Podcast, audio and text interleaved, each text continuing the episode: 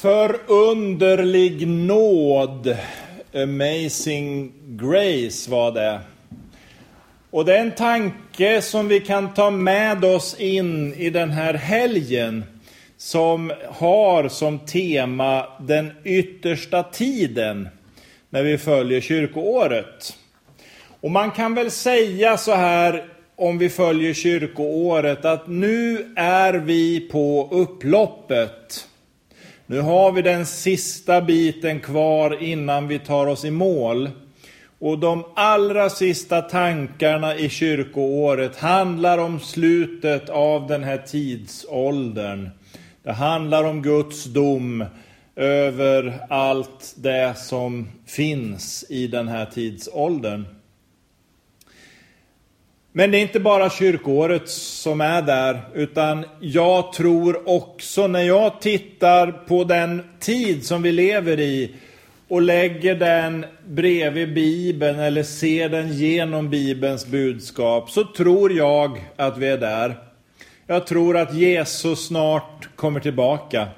Och det är viktigt att påminna sig om, eh, för det är inte någonting otäckt och obehagligt, utan tvärtom så är det någonting fantastiskt. Och jag vill röra vid det där en liten stund.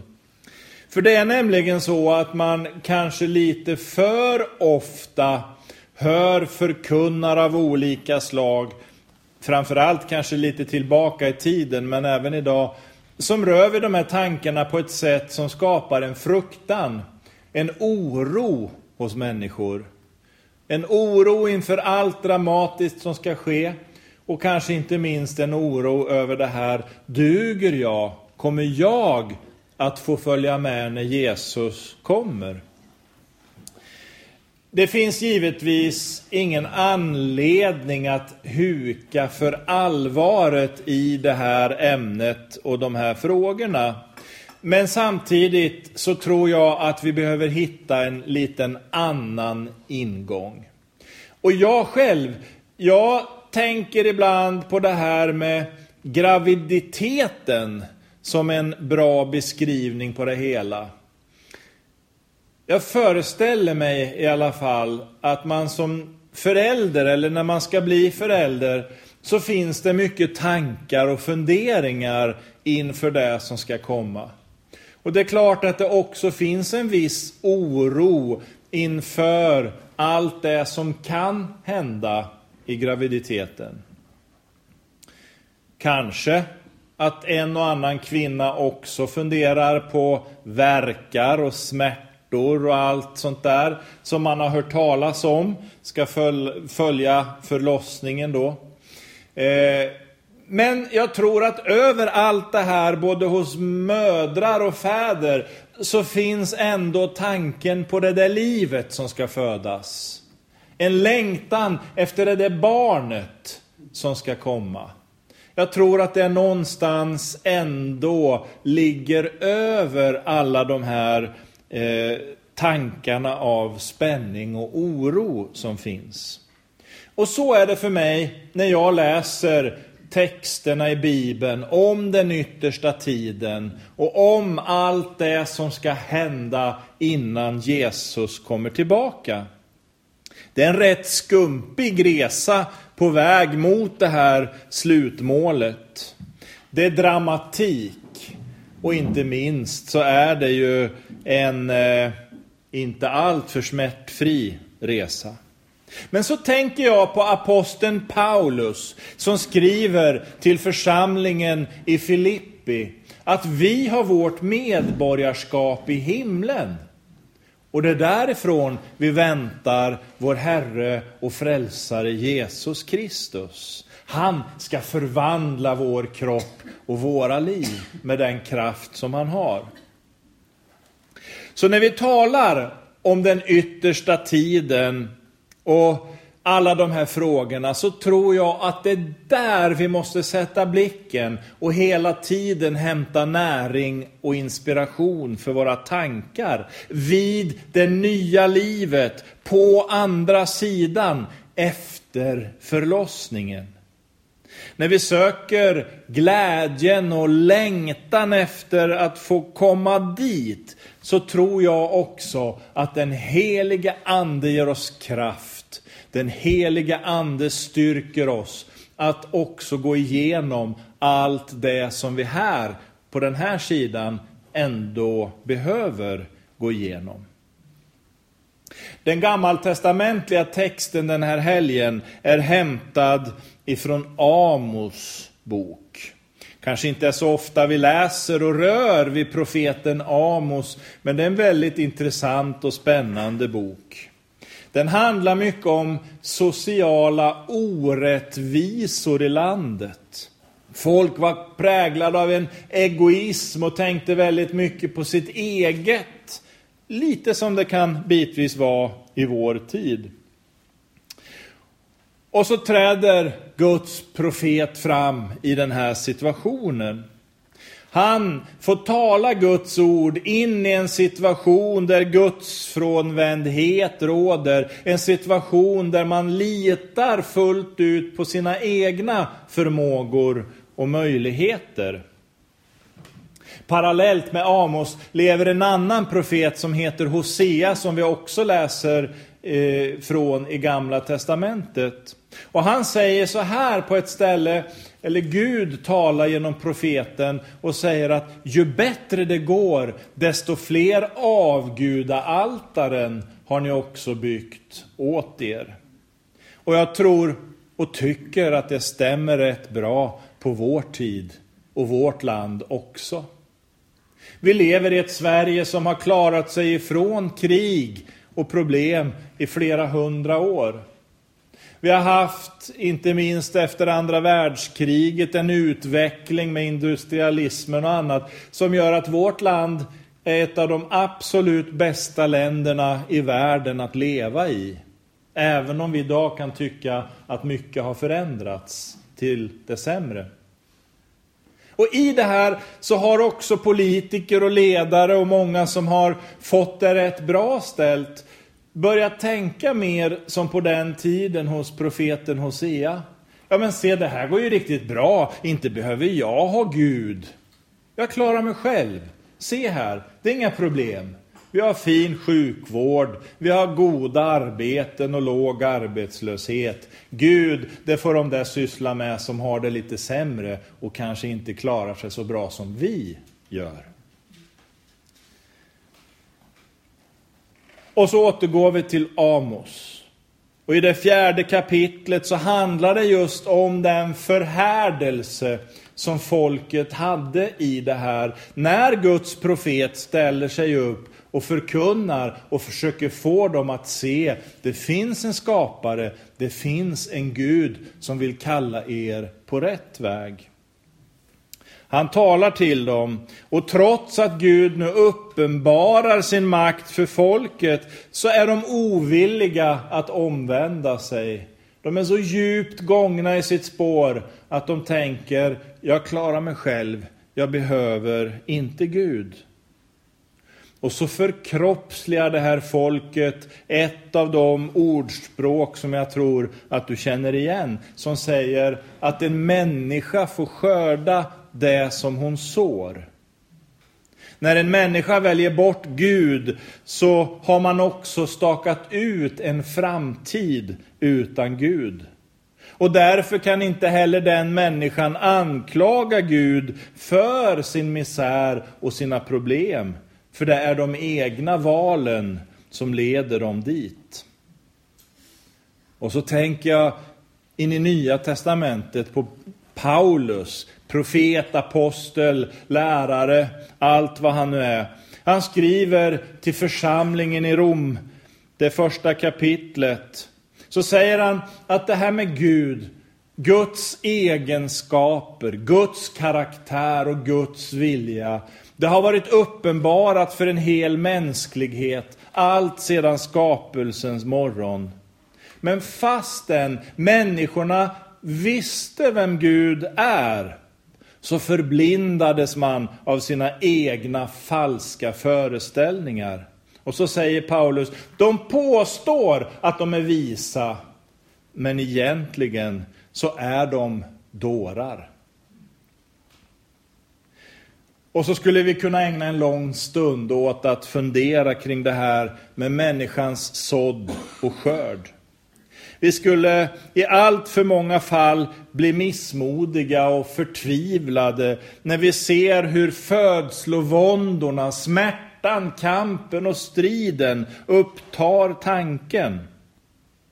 Jag menar inte att vi ska ignorera att vägen är skumpig och vi möter problem och svårigheter. Vi ska inte stoppa huvudet i sanden och låtsas om det där finns inte. Utan vi ser att så är det.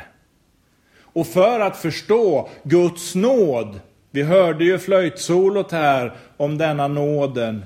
För att förstå Guds nåd och kärlek så behöver vi också se livet utan Gud och vad det föder för skörd.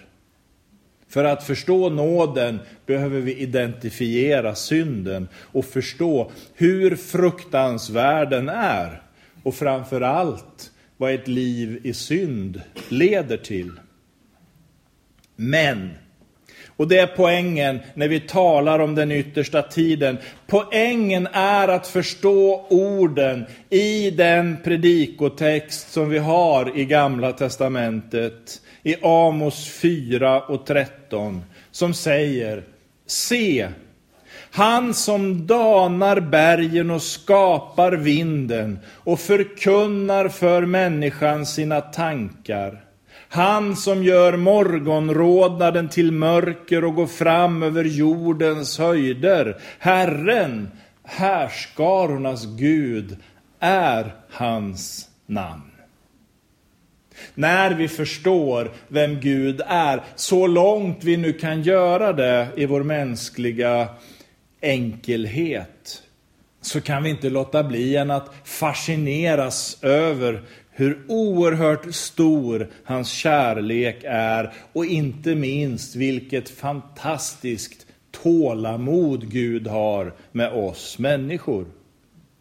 Börjar vi vid skapelsen och söker förstå Guds längtan efter att få vara tillsammans med oss människor i det här med blommor och dofter och djuren och allt som nu är i naturen.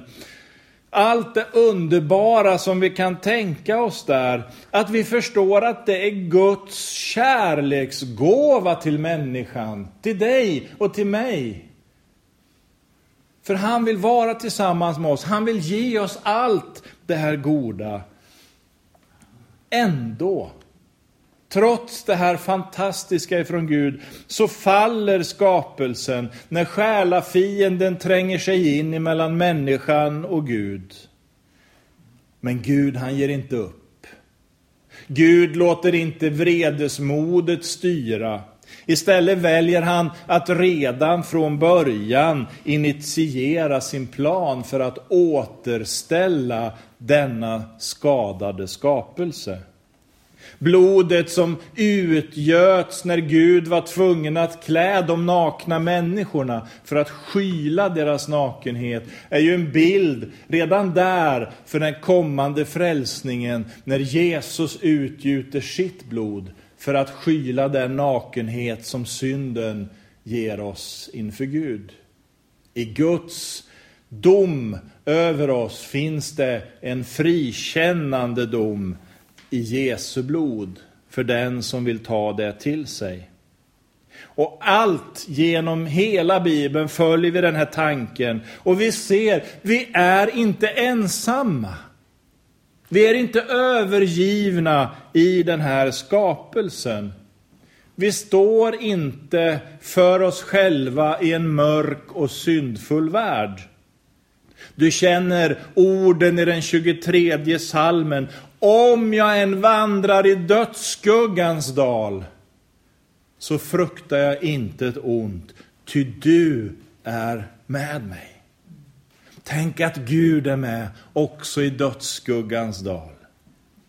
Eller de trösterika orden i den 139 salmen som säger Du omsluter mig på alla sidor och håller mig i din hand.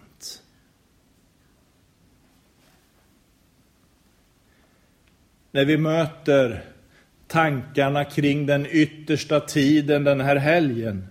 När vi ser den vånda och nöd som vi många stycken faktiskt känner, så får vi göra det i en påminnelse om denna tanke ifrån Guds ord. Vi är inte ensamma. Vi är aldrig övergivna av Gud. Han går med oss och framför allt Gud är den som har kontroll på precis allt som händer. Det är så mycket jag inte förstår.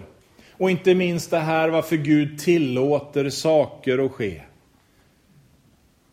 Jag, jag, jag begriper inte.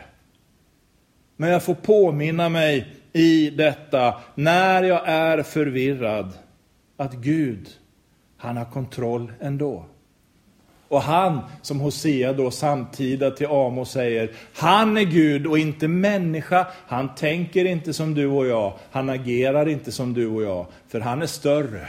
Han är klokare, visare och förståndigare på alla sätt och vis. Och så står jag någonstans där i min förvirring i olika tillstånd och situationer. Och så hör jag den heliga Andes röst påminna mig ifrån den 37 salmen där han säger Befall din väg åt Herren och förtrösta på honom.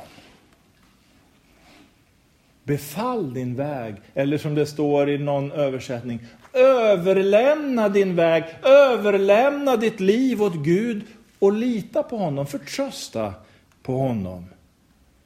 Och så läser vi vidare i den salmen, var stilla inför Herren och vänta på honom. Om en man faller störtar han ej till marken, ty Herren håller honom i sin hand. Vem har inte som vuxen varit ute och gått med ett barn och hållit det i handen och så kanske det snavar till. Men du håller där stadigt i barnets hand och det kanske dinglar där en stund men det faller inte till marken för du håller i honom eller henne. Och så säger skriften att Herren håller oss i sin hand. Och det är ord som jag vill uppmuntra dig med. Ord som jag alltid försöker uppmana med när jag får undervisa om den yttersta tiden och Jesu återkomst. Jag förnekar inte tillståndet i världen. Jag vill inte stoppa huvudet i sanden och säga att Nej, men det är nog inte så farligt. Jo, det är en allvarlig tid vi lever i. Och vi ska inte tro att vi är skonade ifrån det som kommer att ske.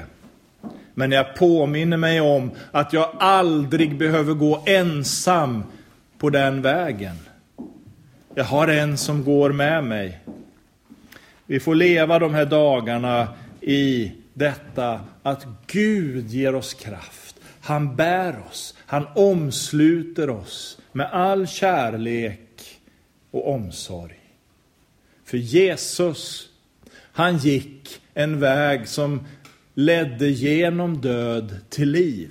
Och när jag vandrar tillsammans med Jesus får jag också gå den vägen. Och det är den verklighet som vi fokuserar på.